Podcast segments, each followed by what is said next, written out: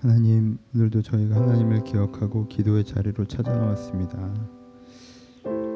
하나님이 함께 계셔야 저희가 살 수 있음을 고백합니다. 하나님 없이 살아가는 하루하루는 내 마음의 중심이 서서히 무너지고 나의 심령이 점점점 상해져가는 과정인 것을 고백합니다. 아버지 하지만 저희가 다시 한번 하나님 안으로 돌아올 때 하나님 안에서 저희가 다시 한번 샘을 얻고 다시 한번 회복되는 것을 또한 신뢰합니다. 이 시간 주님 안으로 돌아오려고 예배 자리에 나왔습니다. 기도의 자리에 나왔습니다. 저희가 기도회에 참여하러 온 것이 아니라 교회에 온 것이 아니라 하나님에게 왔습니다. 이 한 사람 한 사람의 진심을 주님께서 받아주시옵소서. 그래서 다른 무엇에 방해받지 않고 정말 하늘 향해서 한 걸음 다가가는 시간 되게 하여 주옵소서. 그렇게 이들이 하나님께 한 걸음을 뗄 때 주님께서 더욱더 찾아오셔서 이 한 사람 한 사람에게 은혜 주시고 세임 주시고 변화시키는 시간을 이 시간을 사용하여 주옵소서. 하나님께서 함께 하시길 소원하며 살아계신 예수님의 이름으로 기도합니다. 아멘.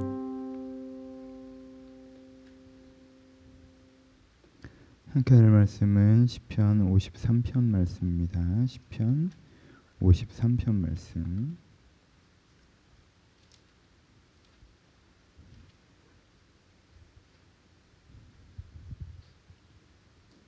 시편 53편 말씀 다시 하셨으면 한 절씩 교독하겠습니다. 제가 1절을 읽습니다. 어리석은 자는 그 마음에 이르기를 하나님이 없다 하도다. 그들은 부패하며 가증한 악을 행하여 선을 행하는 자가 없도다. 하나님이 하늘에서 인생을 굽어 살피사 지각 있는 자와 하나님을 찾는가 있는가 보려 하신즉 각기 물러가 함께 더러운 자가 되고 선을 행하는 자가 없으니 한 사람도 없도다. 죄악을 행하는 자들은 무지하냐 그들이 떡 먹듯이 내 백성을 먹으면서 하나님을 부르지 아니하는도다. 그들이 두려움 없는 곳에서 크게 두려워하였으니 너를 대항하여 진친 그들의 뼈를 하나님의 뜻임이라. 하나님의 그들을 버리 하나님이 그들을 버리셨으므로 내가 그들에게 수치를 당하게 하였도다. 같이 읽습니다. 시온에서 이스라엘을 구원하여 줄 자가 누구인가? 하나님이 자기 백성의 포로된 것을 돌이키실 때에 야곱이 즐거하며 이스라엘이 기뻐하리로다. 아멘. 어리석은 자는 그 마음에 이를 하나님이 없다도다라고 얘기하고 있고요. 하나님의 하늘에서 인생을 굽에 살피사 지게 있는 자 하나님을 찾는 자가 보려 하신즉 하나도 없도다라고 표현합니다. 그렇죠? 선을 행하는 자가 없으니 하나도 없도다라고 표현을 하는 부분들이 나옵니다. 시편 53편에 대해서는 두 가지 적용이 가능합니다. 하나는 아, 이 구절을 신약적으로 인용하는 죄인 모든 사람이 죄인이다. 의인이나 하나님께서 굽어 살피셨는데 하나도 없다라고 교리적인 측면이 먼저 있고요. 두 번째는 오늘 시인이 얘기하는 맥락에서 적용해 볼 수 있을 것 같습니다. 첫 번째 적용을 먼저 해봅시다. 로마서에서도 인용하는 이런 교리적 깨달음이 뭐죠? 우리가 죄인이다라고 얘기하는 것입니다. 우리가 죄인이다. 이 말씀은 교회에서 정말 많이 듣는 말씀인데 우리는 우리가 죄인이다라고 하면 어떻게 생각하냐면 아 그래 내가 살아가다 보면 나쁜 짓을 할 수 있는 사람이지 돌아보면 내가 나쁜 선택들과 행동들을 했어라고 생각하는 경우들이 더 있습니다. 그렇죠? 그것도 맞죠. 내가 죄인이죠. 근데요, 내가 죄인이다라고 얘기하는 건 어떠한 나쁜 행동을 했다, 나쁜 짓을 했다. 내가 그래도 의롭게 살다가 또 실수해서 또 잘못해서 또 범죄했다라는 측면보다 좀 더 심각합니다. 음식과 같습니다. 여러분 웬만한 음식은 상온 상태에 놔두면 어떻게 되죠? 부패하죠, 그렇죠? 우유나 우리가 맛있게 먹는 그 어떤 음식이라 할지라도 국과 찌개라 할지라도 밥이라고 할지라도 상온 상태 그냥 방치시켜 놓으면 부패합니다. 여기서 인간이 부패한다로 할때 그런 의미로 사용되는 거예요. 우리는 특별히 나쁜 짓을 해서 하나님을 떠나는 게 아니라 내가 괜찮은 사람이었는데 또 이런 범죄를 지어서가 아니라 우리는 하나님 없이 일정 기간이 지나면요 부패합니다. 변질된다는 거예요. 이게 우리가 죄인이라는 좀 더 명확한 정의적인 의미예요. 그렇죠? 여러분 보세요. 하나님이랑 그래도 매주 은혜 받고 매일 기도하고 말씀으로 하나님과 소통하는 시간을 갖고 살아가다가 그렇죠? 그렇게 살아가다가 그냥 좀 분주하고 바빠서 일주일, 한 달 교회를 가긴 했는데 별로 은혜도 못 받고 그냥 말씀이나 기도 이런 거 잃어버리고 내가 그냥 분주하게 일상생활을 살았어요. 한 달을 돌아봤을 때 내가 특별히 나쁜 짓 한 거 없습니다. 직장 다녔고요. 친구들 만났고요. 집에 갔고요. 그냥 잠 자고요. TV 좀 봤고요. 핸드폰 좀 봤고요. 특별히 나쁜 짓 한 거 하나도 없어요. 내가 볼 때 내가 그 죄악을 회개해야 된다라고 잘못한 거 하나 없어요. 근데 그 한 달이 지나 보십시오. 내 마음이 어떻게 돼 있나? 달라져 있다는 거예요. 그렇죠? 내 마음이 미묘하게 달라져 있어요. 그렇게 하나님과 동행하는 시간을 가졌을 때보다 미묘하게 더 이기적이 돼 있고요. 미묘하게 세속적인 관심이 늘어났고요. 미묘하게 열정 영, 열정이 사라졌고요. 미묘하게 그때 나와 좀 다른 내가 돼 있는 걸 보게 돼요. 그렇죠? 그게 뭐예요? 우리가 죄인이란 뜻이에요. 우리가 기도하고 말씀 읽고 그러지 않으면 아, 내가 갑자기 범죄하고 악을 행하고 여러분 우리가 범죄를 하려고 해도요 뭐 기회가 있어야 하죠 악을 행하려고 해도 뭐 기회가 있어야죠 우리의 루틴은 거의 다 정해져 있습니다. 일상생활은 거의 다 정해져 있어요.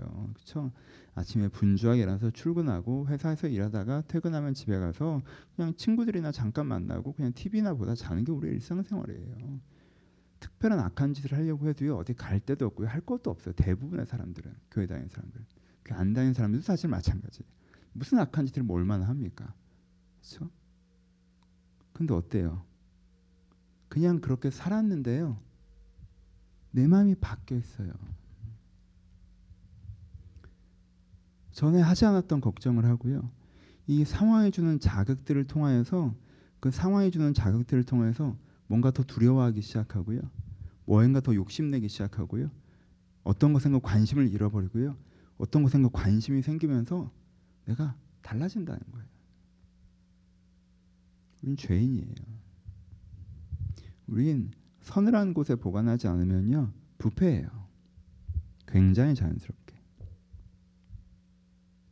심지어 종교 생활을 한다고 해도 신앙생활을 한다고 해도 그 신앙생활을 내 상황에 내 마음을 푹 담근 상태로 내가 교회 와서도 내 회사 생각, 내 결혼 고민, 내 직장 고민, 내 친구 생각 이 생각에 가득 차서 몸만 교회에 잠깐 들렸다가 돌아가잖아요. 그리고 내가 기도하고 눈을 감았는 그 순간에도 아, 내가 이 문제를 어떡하지 이 문제를 어떡하지 저 문제를 어떡하지 하나님을 바라보지 않고 그 문제에만 빠져 있다 가잖아요. 그럼 내가 신앙생활을 했다고 생각하지만 환경에 매몰되어 있는 신앙생활이라고 하면요. 그건 서늘한 곳으로 옮겨지지 않았기 때문에 그 부패는 잘 멈춰지지 않습니다. 그러니까 스스로를 잘 보셔야 돼요. 여러분 음식이 상온에 있을 때 이상한 걸 집어넣고 땅바닥에 쏟아야 못 먹는 게 되는 게 아니라 오래 두면 못 먹는 게 돼요. 우리는요 죄인이어서요 하나님과 일정 기간 떨어져 있으면 그것만으로 내 마음과 생각이 굉장히 많이 바뀌어요. 그러니까 어떻게 하셔야 돼요? 뭔가 잘못되어서가 아니에요. 죄악을 행해서가 아니라 내가 문제를 일으켜서 회개하는 게 아니라 내가 하나님과 조금 떨어져 있는 시간이 길어지고 내가 다른 곳에 신경을 집중하면서 내가 봐도 내가 살짝 맛이 가려고 한다. 내 마음의 중심에 하나님이 사라지고 하나님과 가까이 했을 때 내 영적인 마음과 그런 것들이 흩어지고 있다라고 할 때 나를 빨리 다시 서늘한 곳으로 갖다 놓을 줄 아셔야 된다는 거예요. 일상생활을 똑같이 살아가는데 어떤 일들이 벌어져요? 내 영혼이 흩어지는 경험을 하신 적이 다 있으실 거예요. 영혼이 흩어지는 경험.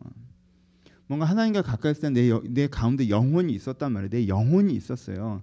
그 영혼의 의지와 영혼의 마음이 있었단 말이에요. 영혼의 생각이란 게 있었는데요. 하나님과 좀 일정 기간 지나면 영혼이 흐트러지는 것들을 느껴요. 내 속에 무엇인가 비어 있고요. 허무하고요. 내 영혼이 흐트러지는 걸 느낀다는 거예요. 그때 어떻게 하셔야 돼요? 빨리 하나님께로 돌아가셔야 돼요. 회개하셔야 돼요. 자꾸 행동에 북마크가 있어요. 회개할 것처럼 생각하지 마세요.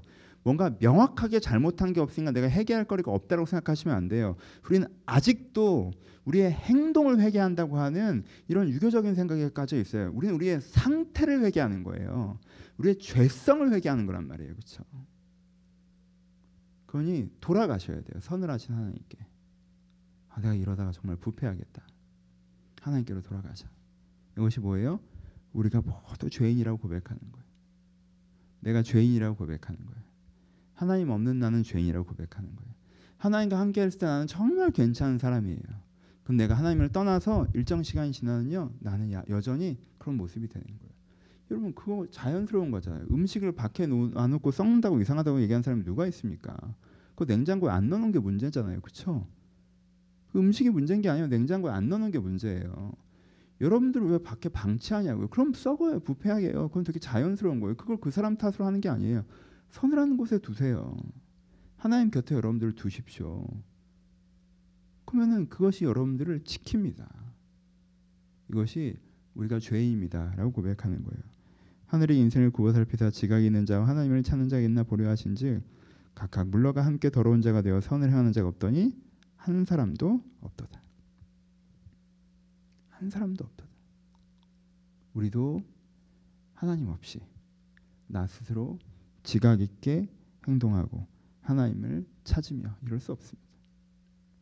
하나님 안에 있을 때만 우리가 그게 가능하다라는 것이 오늘 본문의 교리적인 첫 번째 적용일 수 있습니다. 그렇죠? 이건 뭐 근데 로마서적인 표현이고 워낙 유명한 구절들이니까 말씀을 드렸고요. 하지만 53편 자체를 시로서 봅시다. 53편 자체 아예 두 번째는 좀 두 가지가 다른 설교겠죠. 53편 자체를 한번 시로서 보세요. 이 시적 화자가 나는 죄인으로소이다에 서 있나요? 지금의 설교로 표현하면 나는 죄인으로소이다의 느낌으로 이제 우리가 이해하는 건데 그건 교리적으로 한 구절을 딸 때 그렇게 이해할 수가 있고 이 시적 화자가 얘기할 때는 나는 죄인으로소이다가 아니에요. 그렇죠? 하나님 그들은 부패하고 가증하여 악을 행하며 선을 행하는 자가 없도다. 하나님께서 하늘에서 인생을 굽어 살피사 보이는 자 하나도 없도다. 각각 물러가 함께 더러운 자가 되고 선을 행한 자 없더니 한 사람도 없다. 죄악을 행하는 자들은 무지 아니야. 그들이 떡을 먹지 내 백성을 먹으며 하나님 부르지 아니한다. 그들이 두려움 없는 것을 크게 두려워하다. 그래서 어떻게 해요? 이 시적 화자는 어디 있는 것 같아요? 내가 죄인이에요? 내가 하나님의 진도 가운데 있어요? 아니죠. 난 하나님 옆에 붙어 있는 사람이죠. 이 사람은. 이 사람의 시적 화자는요. 지금 이, 시적 화자는 그들을 얘기하는 그들. 하나님 없는 그들을 얘기하고요. 나는 어때요? 하나님 옆에서 부패하지 않았고요. 하나님의 삶을 살고 있어요. 그렇죠? 하나님의 삶을 살고 있는 이 시인이 누굴 만났습니까? 나는 바르게 살고 있는 이 시인이 누굴 만났어요? 내가 바르게 사는데 이 부패한 자들을 만난 거죠. 그렇죠? 근데 이 부패한 자를 만났을 때 이 시인의 태도가 어때요? 의연하죠. 나는 똑바로 사는데 똑바르지 않게 사는 사람들을 만나고 그들이 나를 공격한다면 우리 태도가 어떻게 돼요? 억울해지죠. 나만 똑바로 살아서 뭐하나 이런 생각이 들죠. 똑바로 살아봐야 별거 없구나 이런 생각이 들죠. 근데 이 시인이 어때요? 이 시인은 의연하죠. 어떻게 반응합니까? 와 정말 사람들이 악하구나. 쟤들은 하나님 있다는 걸 생각을 안 하는구나. 응? 걔들은 하나님을 완전히 잊어버렸구나. 쟤들 엄청 부패했네. 라고 굉장히 객관적인 얘기를 합니다. 그만큼 구경하는 상황인가요? 아니요. 구절을 보세요. 너를 대항하여 진친 그들이라는 표현을 나오죠. 그러니까는 그 사람들이 나를 대항해서 진치고 있는 상황이에요. 나를 포위해서 공격하고 있는 상황이에요. 근데 이 사람은 의연해요. 아, 저 사람들 정말 나쁘네. 문제가 많은 사람들이구나. 하나님을 모르는 사람들이구나. 심각하네. 부패했네. 이렇게 남 얘기하듯 해요. 왜요? 왜요? 하나님께서 그 악한 자들을 보고 계시다는 것을 신뢰하기 때문에 하나님께서 이 선한 나를 보고 계시다는 걸 신뢰하기 때문에 내가 하나님과 함께 걸어가고 있고 저들이 하나님의 반대편에 서 있다는 걸 신뢰하기 때문에 내가 바르게 살아갈 때 생겨나는 문제들에 대해서 의연하게 대처합니다. 그냥 남 얘기하듯 내가 공격당하는 것이 아닌 어떤 타인을 공격하는 걸 구경하는 사람처럼 얘기해요. 어, 쟤들이 정말 정신이 없구나. 저러다가 큰일 날 텐데 이렇게 표현하죠. 하나님께 개입하신 걸 신뢰하기 때문에. 그래서 성경은 또 뭐라고 합니까? 하나님이 그들에게 뭐라고 대답하세요? 5절에 이 구절 되게 좋은 구절이죠. 그들이 두려움 없는 것에서 크게 두려워하였으니 너를 대항하여 진친 그들의 뼈를 하나님이 흩으심이로다라고 표현합니다. 보세요. 그들이 두려움 없는 곳에서 크게 두려워하였으니 무슨 뜻이에요? 그들이 두려움 없는 곳에 크게 두려웠으니 그들은 안 두려웠어요. 나 하나는 만만하니까 나 같은 건 해치울 수 있으니까 두려움 없이 나에게 공격했죠. 근데 어떻게 돼요? 그곳에서 그들이 크게 두려워하게 될 것이라고 얘기하죠. 그렇죠? 그리고 그 다음에 뭐라고 표현하세요? 너를 대항하여 진친 그들의 뼈를 하나님이 흩으심이라고 표현해요. 하나님께 굉장히 강한 표현을 쓰죠. 그들을 흩으신다고 하지 않으세요. 이게 진영의 논리잖아요. 상대 적군이 나를 포위하고 있으면 이들을 흩으신다라고 하면 이들이 산산이 흩어져서 도망가는 이미지를 얘기하죠. 근데 어떻게 하세요? 그의 뼈를 흩으신다고 표현해요. 뼈를 가루로 내버리신다는 표현이에요. 그렇죠? 그들 한 사람 한 사람들이 따로 도망가는 정도가 아니라 그 악인들의 뼈를 흩어버리겠다고 얘기하시는 게 그래서 그 다음에 뭐라고 표현해요? 시온에서 이스라엘을 구원할 자 누구인가? 하나님이 자기 백성의 포로된 것을 돌이키실 때라고 표현하죠. 다시요. 시온에서 이스라엘 구원할 줄 자가 누구예요? 누구인가? 대답하죠. 하나님이 자기 백성의 포로된 것을 돌이키실 때 야곱이 즐거우면 이스라엘 기뻐라고 표현하죠. 우리가 때로 어떻게 되나? 뭐예요? 우리가 때로 우리가 포로 되나? 그것을 어떻게 하신다? 돌이키실 자, 구원하실 자가 하나님이시다라고 표현하는 게 이 시적 맥락에서 있는 또 하나의 흐름입니다. 그렇죠? 그러니까 이 한 편에서도 두 가지 설교를 할 수, 나눠 봤는데요. 두 가지 이야기를 정리해 봅시다. 저는 오늘은 앞에 조금 더 액센트를 두긴 했어요. 우린 죄인입니다. 우린 죄인이에요. 우리가 죄인이라는 것을 여러분들이 특정한 잘못된 행동으로 자꾸 생각하지 마세요. 나 요즘에 뭐 잘못한 거 없는데 잘못하기에 너무 바쁘고요. 잘못하기에 여유 없어요. 알아요. 잘못한 거 없는데 그걸 얘기하는 게 아니에요. 음식이 이상한 걸 듣는 걸 얘기하는 게 음식을 바닥에 흘리는 걸 얘기하는 게 아니에요. 우리가 죄인이에요. 잘못한 거랑 상관없이 하나님과 멀어져 있을 때 여러분들의 마음이 부패합니까? 부패하지 않습니까? 상온에 내놓은 음식이 썩는 것처럼 내가 하나님과 시간을 보내지 않고 한 달, 두 달, 석 달이 지났을 때 내 마음이 달라집니까? 달라지지 않습니까? 내 마음이 이기적이 되지 않습니까? 두려워하지 않던 게 두렵고 욕심나지 않던 게 욕심나고 세속적인 생각들이 내 안에 가득 차오르고 내가 그런 사람이 아니었는데 세상 사람을 닮아 있지 않, 닮아있는 내 모습을 만나지 않습니까? 그때 회개하십시오. 내가 잘못한 것이 없다 하지 마시고 죄악은 행동이 아니라 상태를 얘기하는 거예요. 내 상태를 내가 알아요. 정직하게 주님 앞에 회개하십시오. 하나님 내 마음이 변하고 있습니다. 내가 주를 떠났습니다. 주의 마음이 나에게 부음받지 못합니다. 주여 주의 마음이 다시 나에게 부음받게 하여 주옵소서. 내가 주님께 돌아, 돌이킬 때 주님께서 죄를 사하시는 분이심을 압니다. 죄인을 구원하시는 분이심을 압니다. 어, 기도하셨으면 좋겠습니다. 여러분 기독교에는 이 기도를 꼭 드려야 됩니다. 여러분 꼭 이 기도를 드리세요. 기도하려고 할 때 우리가 상황의 기도를 꼭 해야죠. 하지만 여러분 상황의 기도보다 상황 기도보다 여러분들이 항상 맨 앞에 해야 되는 기도 중에 하나는 뭔지 아세요? 영혼 구원시켜달라고 기도하십시오. 지금 여러분들 영혼이 구원 받았습니까? 여러분들 영혼을 들여다보세요. 그 구원 받아져 있는지. 지금 내가 내 영혼의 구원을 받아야 됩니다. 지금 내 영혼을 새롭게 하심을 경험하십시오. 영혼을 구원받아야 돼요. 그게 제일 중요한 거예요. 다른 건 그렇게 중요한 게 아니에요. 내 영혼을 구원받아야 됩니다. 아버지, 내 죄에서 나를 씻으시고 오늘도 내가 부패하고 오늘도 내가 세상을 닮아가고 오늘도 내 영혼이 흩어지고 있으니 내 영혼을 구하셔서 내 마음에 새 마음을 부으소서 예수 그리스도의 보혈의 능력으로 오늘도 나를 정케 하소서 우리가 이렇게 죄 사함의 은혜를 간구하며 하루하루 살아가는 것이 우리의 마음을 지키는 것이고 그럼 삶이 지켜지고 그때 주의 인도하심과 보호하심이 있으며 삶의 문제 해결들이 자연스럽게 오는 것입니다. 우리가 맨 마지막 거부터 하려고 할 때 먼저 그의 나의 그 의를 가지 않고 무엇을 먹을까 무엇을 마실까 고민할 때 그 의도 사라지고 더하심도 사라지지 않겠습니까?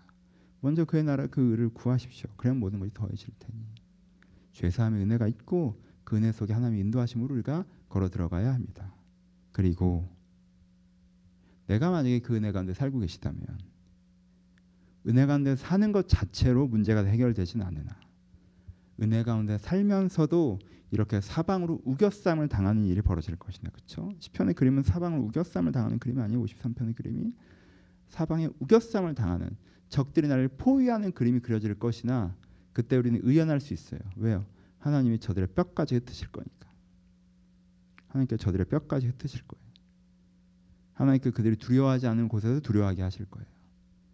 하나님께서 하나님의 길을 가는 사람을 돌보실 것입니다. 그렇게 내가 내 죄를 가장 두려워하시고 왜요? 내가 죄인의 길에 서면 하나님께 나를 벌하시 하나님 반대편에 서는 것인가? 내 죄인됨을 가장 두려워하시고 내가 의의 길에 섰다면 내가 하나님과 함께 내 마음이 새롭게 되었다면 누구도 두려워하지 마시고 그렇죠? 그렇게 하나님의 길을 걸어가셨으면 좋겠습니다.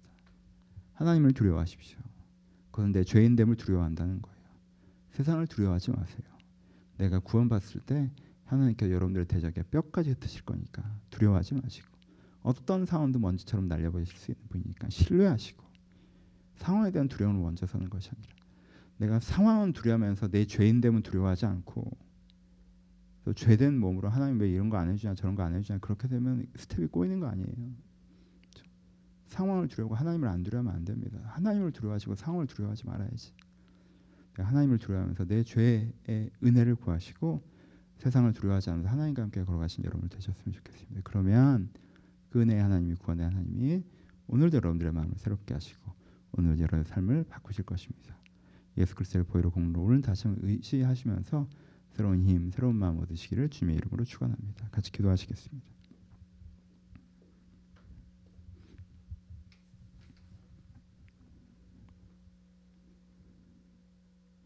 어떤 마음으로 지내고 계시는지 한번 묻습니다. 혹시 하나님이랑 조금 멀어지신 것 같다면 뭐 뭔가 잘못됐다고 하는 게 아니니까 회개는 상태에 대한 거라고 말씀드리죠. 아버님, 내가 하나님께로 돌아가게 하여 주옵소서. 내가 주님과 멀어지고 마음이 조금 부패한 것 같습니다. 날 다시 한번 정하게 하여 주옵소서. 내 안에 이 영혼을 구하셔서 요즘 내, 내 안에 내가 내 영혼이 느껴지질 않는데 그냥 분주하고 일상이 막 흘러가는데 내 영혼이 안 느껴집니다. 아버지 내 영혼을 정결케 내 회복시켜 달라고 은혜 가운데 사시는데 상황이 두려우신 분들 있다면 하나님 내 대적을 먼지처럼 흩으시는 뼈까지 흩으시는